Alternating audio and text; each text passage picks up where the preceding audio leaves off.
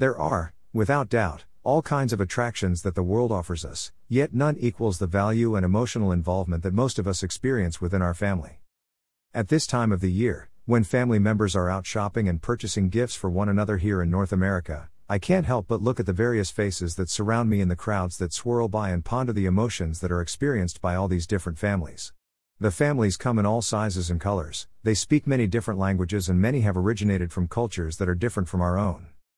Yet, regardless of the country of origin, regardless of the language spoken, regardless of the color of their skin, all of them, without exception, value to varying degrees the family. These are the people that we grew up with, these are the people that we hold in esteem to varying degrees, and in some cases, these are the people who we keep ourselves either close to or separate from. And when I look at their faces, I don't see the famous faces or the exceptional, what I see is the faces that mirror myself, the normal run of the mill men and women, young and old, moving through the motions of life. Every face has a story, every face has values, every face has known both victory and defeat.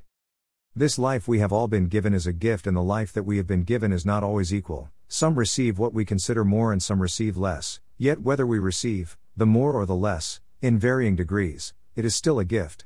And at Christmas, where here in North America, those of us who believe in Jesus Christ celebrate his birth, and those who do not believe celebrate the festive season or whatever persuasion they might adhere to, there is a general sentiment to share with the less fortunate and to come together as a family. The family unit is important, it can bring us together or it can separate us apart. It can foster love or it can foster disdain, it can bond or it can break, never to be repaired.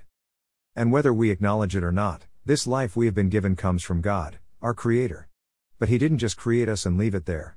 Oh no, He gave us His Word, His communication to mankind, through the Bible, of reaching out to us, which tells of a separation, caused by ignorance and self centered pride, followed by a promise of reconciliation through a Savior who would do for us what we in ourselves could not do. And this reconciliation comes through another gift, in the person of His Son, Jesus Christ.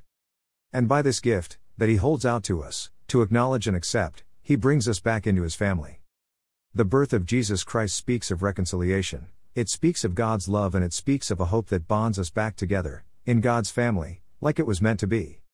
There's nothing wrong with exchanging gifts or sharing with the less fortunate or coming together as a family, but look beyond the exchanging of gifts, look beyond the sharing with the less fortunate, look beyond the bonding together of the individually segregated families and see the true gift and meaning of Christmas. John 3:16 21 NASB. For God so loved the world that he gave his only son, so that everyone who believes in him will not perish, but have eternal life. For God did not send the son into the world to judge the world, but so that the world might be saved through him. The one who believes in him is not judged, the one who does not believe has been judged already, because he has not believed in the name of the only Son of God. And this is the judgment, that the light has come into the world, and people love the darkness rather than the light, for their deeds were evil. For everyone who does evil hates the light, and does not come to the light, so that his deeds will not be exposed. But the one who practices the truth comes to the light, so that his deeds will be revealed as having been performed in God. This Christmas, if you haven't done so already, Come home to the family of God. Worthy is the Lamb. Blessings.